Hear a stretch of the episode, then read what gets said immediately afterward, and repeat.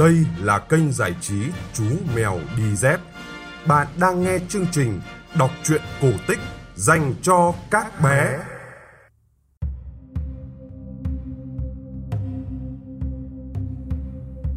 Các bạn nhỏ thân mến, tối nay chúng ta sẽ cùng nghe câu chuyện Vị Pháp Sư Già.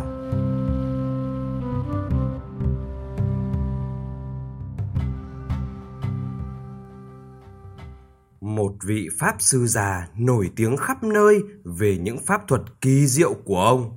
Tiếng đồn về pháp thuật của ông lọt đến tai đức vua. Một hôm, vua cho gọi vị Pháp Sư vào triều.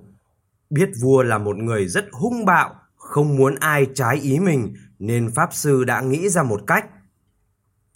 Khi Pháp Sư tới, Đức Vua bảo Ta nghe nói ông là một Pháp Sư vĩ đại, vậy hãy cho ta hay pháp thuật của ông đi.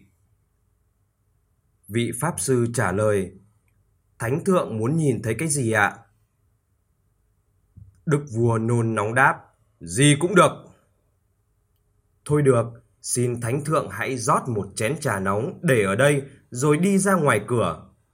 Đức vua làm theo lời vị Pháp Sư. Vừa ra khỏi cửa, ông nhìn thấy một con ngựa tuyệt đẹp. Không kiềm nổi sự thích thú con vật đó, ông nhảy phát lên yên con ngựa phóng đi.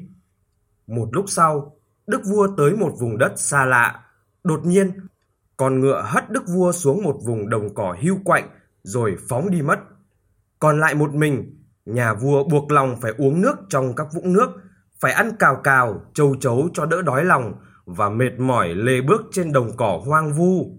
Sau đó, vua gặp một người phụ nữ có tuổi và hai đứa bé gầy còm ốm yếu. Người phụ nữ kể cho vua biết hoàn cảnh đau buồn của mình. Tài sản thì bị các quan của vua vơ vét hết, khiến mấy đứa nhỏ không còn gì mà ăn. Vua ở lại sống cùng mấy mẹ con người phụ nữ đó.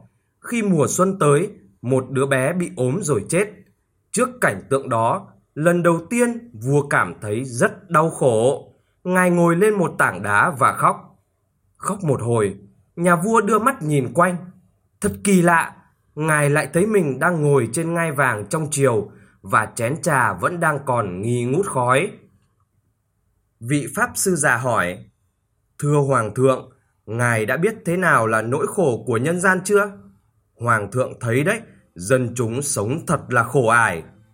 Nói xong, vị Pháp sư già lặng lẽ đi ra.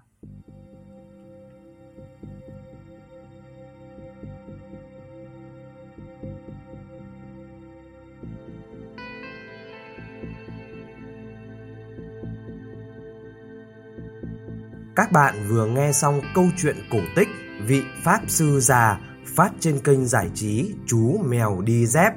Các bạn nghĩ sao về câu chuyện này? Hãy để lại bình luận của mình nhé! Bố mẹ nhớ like và subscribe kênh để bé có thể cập nhật những câu chuyện cổ tích mới nhé. Chúng ta sẽ gặp lại nhau trong chương trình kể chuyện vào 9 giờ tối mai. Còn bây giờ, xin chào và chúc bé ngủ ngon.